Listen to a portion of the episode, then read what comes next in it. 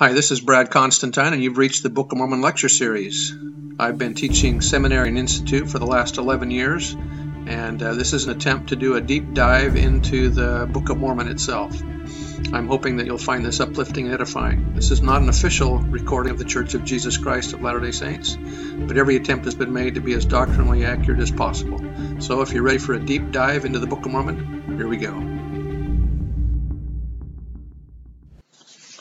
Hi, and welcome back to this Book of Mormon podcast. This is going to be uh, Alma chapter seven. This will be a little bit of a long one. This was a very important one because of a because it has lots of doctrine and and uh, and uh, information about the atonement.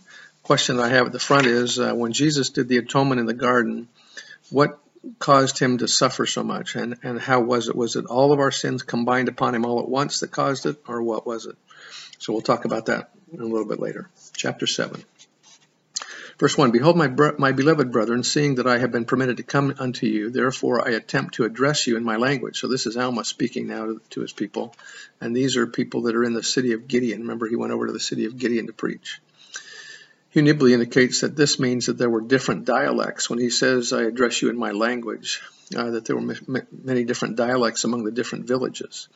Yea, by my own voice, by my own mouth, seeing that it is the first time that I have spoken unto you by the words of my mouth, I have been wholly confined to the judgment seat, having had much business that I could not come unto you. And even I could not come now at this time, were it not that the judgment seat hath been given to another to reign in my stead. And the Lord in much mercy hath granted that I should come unto you.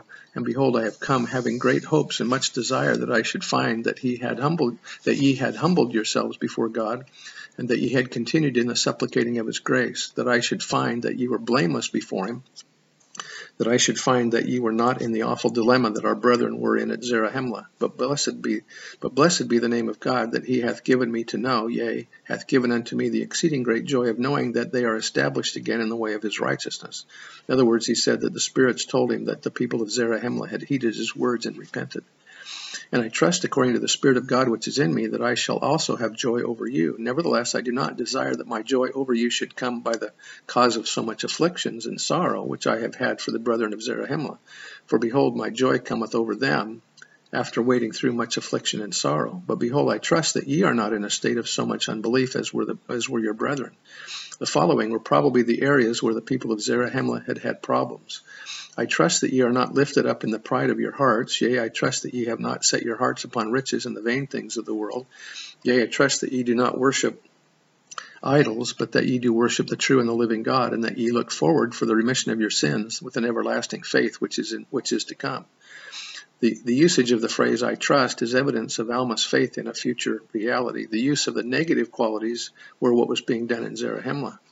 Verse 7 For behold, I say unto you, there, will, there be many things to come, and behold, there is one thing which is of more importance than they all.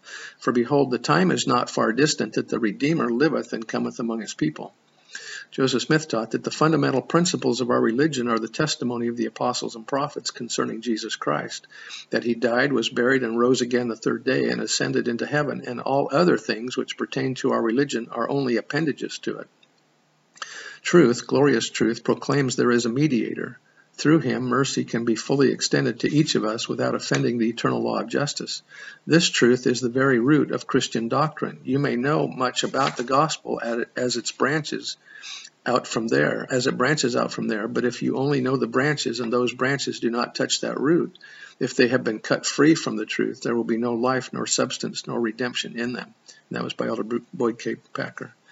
Verse 8 Behold, I do not say that he will come among us at the time of in other words, among the Nephites at the time of his dwelling in his mortal tabernacle. For behold, the Spirit hath not said unto me that he should be that this should be the case. Now as to the, this thing I do not know, but this much I do know that the Lord God hath power to do all things which are according to his word. So he's going to experience mortality in Israel, not among the Nephites, but then he'll visit the Nephites after his resurrection. But behold, the Spirit hath said that inasmuch to me, uh, this much to me, cry unto this people, saying, Repent ye, and prepare the way of the Lord, and walk in his paths which are straight, for behold, the kingdom of heaven is at hand, and the Son of God cometh upon the face of the earth. This sounds like, again, a, a New Testament prophecy, even like that of John the Baptist. And behold, he shall be born of Mary at Jerusalem. Notice he doesn't say in not at Jerusalem, but at Jerusalem. Not in Jerusalem, but at Jerusalem. Bethlehem is just outside of Jerusalem, about six miles to the south, and is considered at Jerusalem. Joseph Fielding Smith said, This question has in recent weeks come from several sources. It is from the promptings of enemies of the church who spend their time in a futile endeavor to discredit the Book of Mormon, attempting to make it the product of the mind of Joseph Smith the prophet or some other person in collusion with him. These religious persons who sponsored this question may well be compared to the scribes and Pharisees of old, and the Savior's description of them, as recorded in Matthew chapter 23, fits these modern Pharisees and scribes admirably. They attempt to show that the Book of Mormon is of modern authorship, and this attempt has been going on for 125 years and is farther away from effectiveness than in the beginning. It has utterly failed. Joseph Smith and those associates with him when the Book of Mormon was translated knew perfectly well that Jesus was born in Bethlehem. If the Book of Mormon had been the production of the prophet Joseph Smith, Sidney Rigdon, or anyone else connected with this restoration, it would have stated plainly that Jesus was born in Bethlehem. For they, for they were well aware of this fact. There has been an effort to make it appear that the prophet was a very ignorant man who did not know where Jesus was born. In this they display their bitterness and hate and add to their confusion, for an ignorant man, unacquainted with the fact of the birth of Jesus Christ, could not have written the Book of Mormon. The fact that it is written in Alma as it is indicates plainly that it is an expression coming from the Hebrew, for this is purely a Hebrew expression in full accord with their manner of speech. Again, evidence that this is translated material and not something out of the mind of Joseph Smith. This is showing that it's of Hebrew origin. There is no conflict or contradiction in the Book of Mormon with any, any truth recorded in the Bible. A careful reading of what Alma said will show that he had no intention of declaring that Jesus would be born in Jerusalem. Alma knew better, so did Joseph Smith and those who were associated with him in the bringing forth of the Book of Mormon. Had Alma said, born in Jerusalem, the city of our fathers, it would have made all the difference in the world. Then he would have said he, he made an error. Alma made no mistake, and what he said is true. Hugh Nibley said in this course of study for the priesthood for 1957, an approach to the Book of Mormon, uh, it said on this point, one of the favorite points of attack on the Book of Mormon has been the statement in Alma 7:10 that the Savior would be born at Jerusalem. Uh, here, Jerusalem is not the city in the land of our forefathers. It is the land Christ was born in a village some six miles from the city of Jerusalem. It was not in the city, but it was in what we now know the ancient themselves designated as the land of Jerusalem. Such a neat test of authenticity is not often found in ancient documents. Hugh Nibley said, When we speak of Jerusalem, it is important to notice Nephi's preference not of non biblical expression, the land of Jerusalem, uh, in designating his homeland, while he and his brothers always regard the land of Jerusalem as their home, it is perfectly clear from a number of passages that the land of our father's inheritance cannot possibly be within or even very near the city, even though Lehi had dwelt at Jerusalem in all his days. The terms seem confused, but they, they correctly reflect actual conditions. For in the our, our Amarna letters, we read of the land of Jerusalem as an area larger than the city itself, and even learn in one instance that a city of the land of Jerusalem Bet Ninib has been captured. It was the rule of Palestine and Syria, at the same let- as the same letters show, for a large area around a city, and all the inhabitants of that area to bear the name of the city. This was a holdover from the times when the city and the land were a single political unit comprising a city state when this was absorbed into a larger empire, the original identity was preserved, though it had been lost its original political significance. This arrangement des- deserves mention because many have pointed to the statement that the Savior would be born at Jerusalem, which is the land of our forefathers, as sure proof of fraud. It is rather the opposite, faithfully preserving the ancient terminology to describe a system which has only been recently rediscovered continuing uh, the verse, which is the land of our forefathers, she being a virgin, a precious and chosen vessel. Elder McConkie said of Mary, we cannot but think that the Father would choose the greatest female spirit of the, to be the mother of his Son, even as he chose the male spirit, like unto him, to be the Savior, who shall be overshadowed and conceived by the power of the Holy Ghost, and bring forth a Son, yea, even the Son of God. In other words, the Holy Ghost shall be the enabling power, and Jesus shall be the literal Son of Heavenly Father verse 13 or verse 11 and he shall go forth suffering pains and afflictions and temptations of every kind and this that the word might be fulfilled which saith he will take upon him the pains and the sicknesses of his people Think of it. When his body was taken from the cross and hastily placed in a borrowed tomb, he, the sinless Son of God, had already taken upon him not only the sins and temptations of every human soul who will repent, but all who all of our sickness and grief and pain of every kind. He suffered these afflictions as we suffer them according to the flesh. He suffered them all. He did this to perfect his mercy and his ability to lift us above our earthly trial, every earthly trial. John Taylor, and that was by Howard W. Hunter. Uh, John Taylor said, There came upon him the weight and agony of ages, hence his profound grief, his indescribable anguish, his overpowering torture, all experienced in the submission of the, to the eternal fiat of Jehovah and the requirements of an inexorable law. Groaning beneath this concentrated load, this intense, incomprehensible pressure, this terrible exaction of divine justice from which feeble humanity shrank, and through the agony thus experienced, sweating great drops of blood, he, he was led to exclaim, Father, if it be possible, let this cup pass from me. That was by Tad Callister. Bruce Hafen has said some church members feel weighted down with discouragement above, about the circumstances of their personal lives, even when they are making sustained and admirable efforts. Frequently, these feelings of self disappointment come not from wrongdoing, but from stresses and troubles for which we may not be fully to blame. The atonement of Jesus Christ applies to these experiences because it applies to all of life. The Savior can wipe away all of our tears after all we can do. The Savior's atonement is the healing power not only for sin, but also for carelessness, inadequacy, and all mortal bitterness. The atonement is not just for sinners. Verse 12 And he will take upon him death, that he may loose the bands of death, which bind his people, and he will take upon him their infirmities, that his bowels may be filled with mercy, according to the flesh, that he may know, according to the flesh, how to succor his people according to their infirmities. So it gives us, uh, it shows us what he's going to do and for what reason. Elder Maxwell said, uh, gave some insights into the relationship between the atonement and the Savior's succoring powers.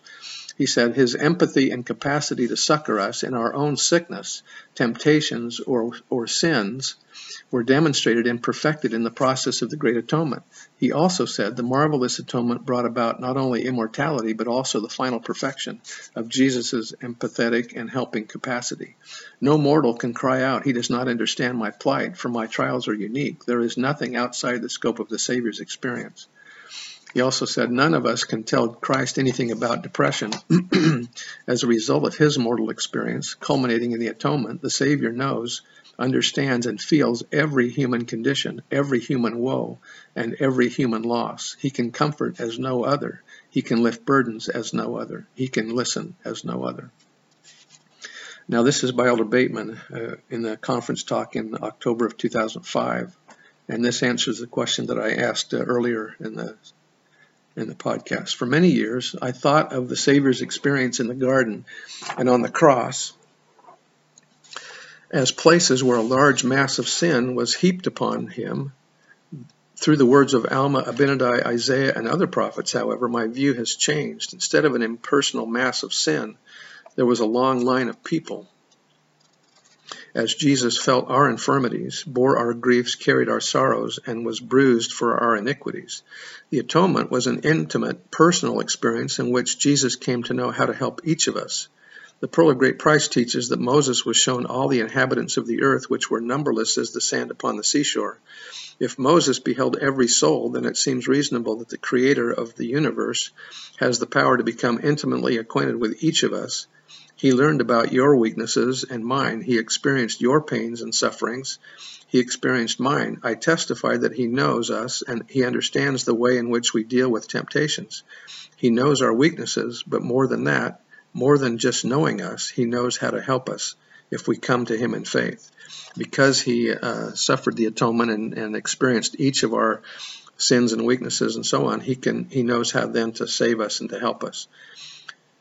It seems that Elder Bateman is saying that uh, for the first time Jesus was for when Jesus was in the garden on the and on the cross somehow incomprehensible to us that time stood still to him while every single person an infinite number of people was seen in vision by Jesus, so he could know personally every person's sins, weaknesses, pains, sorrows, etc., so that he could take those upon himself in the atoning sacrificial act. So when we think that Jesus suffered for us, he truly suffered for us individually and personally. It became an intimate atonement, not just a group thing. Verse 13 Now the Spirit knoweth all things. Since the Spirit knows all things, Christ could have known what it was like to suffer or to feel the guilt of sin, but he had to actually experience it in order to take our suffering upon him. Nevertheless, the Son of God suffereth according to the flesh, that he might take upon him the sins of, of his people, that he might blot out their transgressions according to the power of his deliverance. And now, behold, this is the testimony which is in me. Alma has broached a topic which some of, of his listeners might question. He has stated that this coming atoning Messiah will actually learn something. Alma understands that there will be those who might not understand what he means, so he clarifies. Alma confirms that the Spirit knoweth all things. In other words, this experience of pain, afflictions, and death is not teaching the Messiah anything that he would not have understood on some level, Nevertheless, the entire experience is what allows the Messiah to be merciful and blot out their transgressions.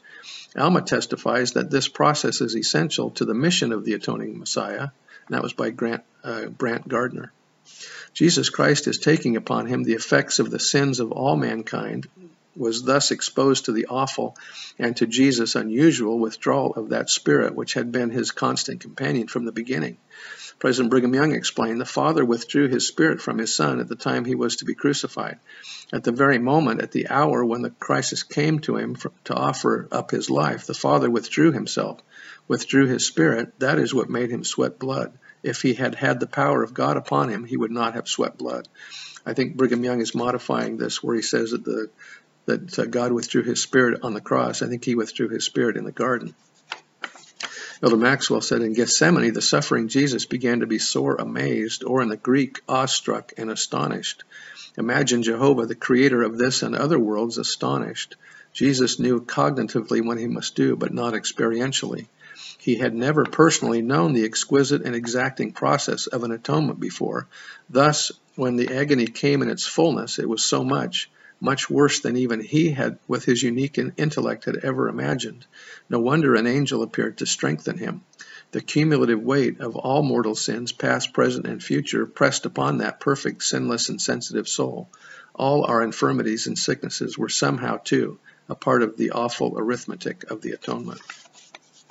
Verse 14 Now I say unto you that ye must repent and be born again, for the Spirit saith, If ye are not born again, ye cannot inherit the kingdom of heaven. Therefore come and be baptized unto repentance, that ye may be washed from your sins. Sins are remitted not in the waters of baptism, as we say casually, but rather as we receive the cleansing and sanctifying influence of the Spirit in our lives. That was from Milton McConkie. Continuing verse 14, that ye may have faith on the Lamb of God, who taketh away the sins of the world, who is mighty to save, and to cleanse from all unrighteousness. Elder McConkie said, sometimes someone will say, well, I have been baptized into the church. I am a member of the church. I am a member of the church. I'll just go along and live in an ordinary sort of life. I won't commit any great sins or crimes. I'll have a reasonably good Christian life, and eventually I will gain the kingdom of God. I don't understand it that way. I think that baptism is a gate. It is a gate which puts us on a path, and the name of the path is the straight and narrow path. The straight and narrow path leads upward from the gate of baptism to the celestial kingdom of heaven. After a person has entered the gate of baptism, he has to press forward with a steadfastness in Christ, as Nephi expresses it, having a perfect brightness of hope and a love of God and of all men. And if he endures to the end, then he gains the promised reward. Verse 15 Yea, I say unto you, Come and fear not, and lay aside every sin which easily doth beset you. Alma is not counseling the people to put away their sins one at a time, a bit here and a bit there. This is the world's approach. It may sound commendable, but it is terrestrial at best. To be born again is to have our natures changed not always immediately, but certainly in process of time.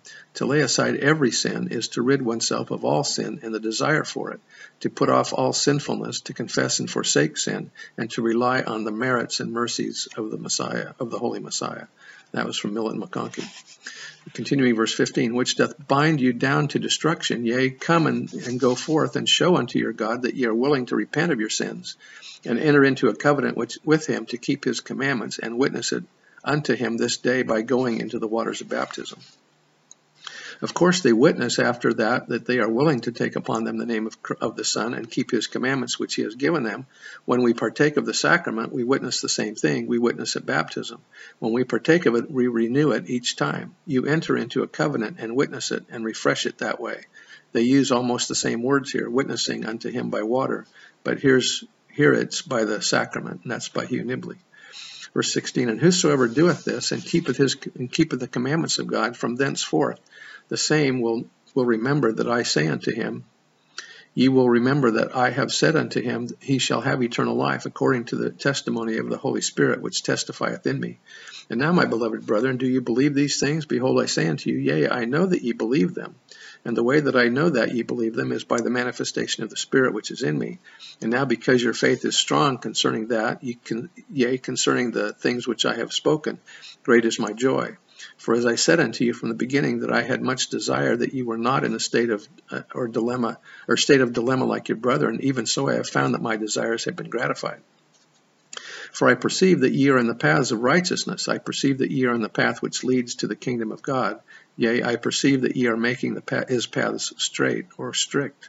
Elder McConkie said, as members of the church, if we chart a course leading to eternal life and are going in the right direction and step by step and phase by phase are perfecting our souls by overcoming the world, then it is absolutely guaranteed, there is no question whatever about it, we shall gain eternal life. If we chart a course and follow it to the best of our ability in this life, then when we go out of this life, we'll continue in exactly that same course. Verse 20 I perceive that it has been made known unto you by the testimony of his word that he cannot walk in crooked paths, neither doth he vary from that which he hath said, neither hath he a shadow of turning from the right to the left, or from the from that which is right to that which is wrong. Therefore his course is one eternal round. Elder Rudger Clawson said, God's work is everlasting, and with him it is one eternal round. He uses the words firstly and lastly in order that we, by our finite minds, may be able to understand. But to him there is no beginning of his works, there is no end to them. It is a beautiful thought, isn't it? It gives you the idea at once of eternal life, something that continues and never ends. It is a tremendous thought and quite beyond our comprehension. There is no man in this room, there is no woman in this assembly that can comprehend, can begin to grasp the idea of eternal life. We can feel it, we, we just feel it in our in our very bones. We feel that we are destined to live forever. We feel that, but we cannot explain it. Verse 21. And he doth not dwell in unholy temples, neither can filthiness or anything which is unclean be, be received into the kingdom of God. Therefore I say unto you, the time shall come, yea, and it shall be at the last day, that he who is filthy shall remain in his filthiness. He's talking about sons of perdition. Uh, when when uh, in the Book of Mormon when they're talking about uh, those that inherit different kingdoms, they're always talking in extremes. It's either celestial or sons of perdition. There's nothing in between. 22. And now, my beloved brethren, I have said these things unto you that I might awaken you to a sense of your duty to God, that ye may walk blameless before him, that ye may walk after the holy order of God, after which ye have received, ye have been received and now I would that ye should be humble and be submissive and, and gentle, easy to be entreated, full of patience and long suffering, being temperate in all things, being diligent in keeping the commandments of God at all times, asking for whatsoever things ye stand in need, both spiritual and temporal, always returning thanks unto God for whatsoever things ye do receive. These aren't acts, but states of mind. Hugh Nibley said, I don't see in this list of virtues hard work, thrift, drive, ambition, prudence, smarts. I don't see any of that at all. You find the same thing in Isaiah. The sins Isaiah lists are the things we consider virtues. The virtues Isaiah lists are the things we consider weaknesses and wimpishness. Only a wimp would, would have all of these things, being diligent and asking for whatever you want. Notice you're always submissive. You do the asking of what you need, stand in need, always returning thanks, temperate, diligent in keeping the commandments, patient, gentle, etc., and so forth. This is what God demands of us and what we won't give. This is a very important theme in the Book of Mormon, always having faith and charity. Verse 24, and see that ye have faith, hope, and charity, and then ye will always abound in good works. Elder Maxwell said, being perfect, being perfect is not a vague, generalized condition, but the acquiring of, of key attributes. Our Father is described not only as, as omnipotent and omniscient, but also as having ultimate capacity in justice and mercy. These qualities, therefore, are those we are either to acquire or to develop much more deeply. C.S. Lewis observed that we must realize that God wants a people of a particular sort, not just obedience to a set of rules. Uh, Joseph B. Wirthlin said, Consider President McKay's comments regarding the many little things that build our spirituality. Every noble impulse, every unselfish expression of love, every brave suffering for the right, every surrender of self to something higher than self, every loyalty to an ideal, every unselfish devotion to principle, every helpfulness to humanity, every act of self control, every fine courage of the soul, undefeated by pretense or policy, but by being, doing, and living for, of good for the very good sake. That is spirituality. He also taught that spirituality is the consciousness of victory over self and of communion with the infinite. Spirituality impels one to conquer difficulties and acquire more and more strength. To feel one's faculties unfolding and truth expanding the soul is one of life's sublimest experiences. These little things, which in reality become such big things, bring perspective to our lives as we learn to conquer them one by one in our effort to gain strength. And this we do in a spirit of humility and gratitude to our Heavenly Father. Alma expressed it best when he said, and that's quoting Alma 7:23 that I just read a little bit, little bit ago. Verse 25, And may the Lord bless you and keep your garments spotless, that ye may at, the, at last be brought to sit down with Abraham, Isaac, and Jacob, and the holy prophets who have ever been since the world began, having your garments spotless, even as their garments are spotless, in the kingdom of heaven, to go no more out. Elder McConkie said, Our Lord's church is the kingdom of God on earth. Faithful members of, the, of that church, those who adhere to the standards of the kingdom, are the children of the kingdom. They are followers or disciples of the Master because they believe the gospel of the kingdom. Special blessings are reserved for them, and they are commanded to bring forth fruit meet for the Father's kingdom. Children of the kingdom eventually shall sit down with Abraham and Isaac and Jacob in the kingdom of heaven. 26. And now, my beloved brethren, I have spoken these words unto you according to the Spirit which testifieth in me. And my soul doth exceedingly rejoice because of the exceeding diligence and heed which ye have given unto my word. And now, he's going to give an apostolic blessing much like our current apostles and prophets do. May the peace of God rest upon you and upon your houses and lands and upon your flocks and herds and all that you possess, your women and your children, according to your faith and good works from this time forth and forever. And thus I have spoken. Amen. The city of Gideon remained righteous for several years. They found Korihor preaching false doctrine and made him leave Gideon. However, when Samuel the Lamanite preached, he, spe- he specially named the city of Gideon to experience a woe because of their wickedness. So next, Alma is, is off to the city of Melech in chapter 7 or in chapter 8, I mean. I, be, I bear testimony of the truth of these things, and as Elder Bateman said, that the atonement was a personal, intimate experience where Jesus experienced each of our sins and weaknesses, because in doing so, then he would be able to, to know how best to serve and help us to get through them. I bear testimony that that's true in the name of Jesus Christ. Amen. See you next time. Bye.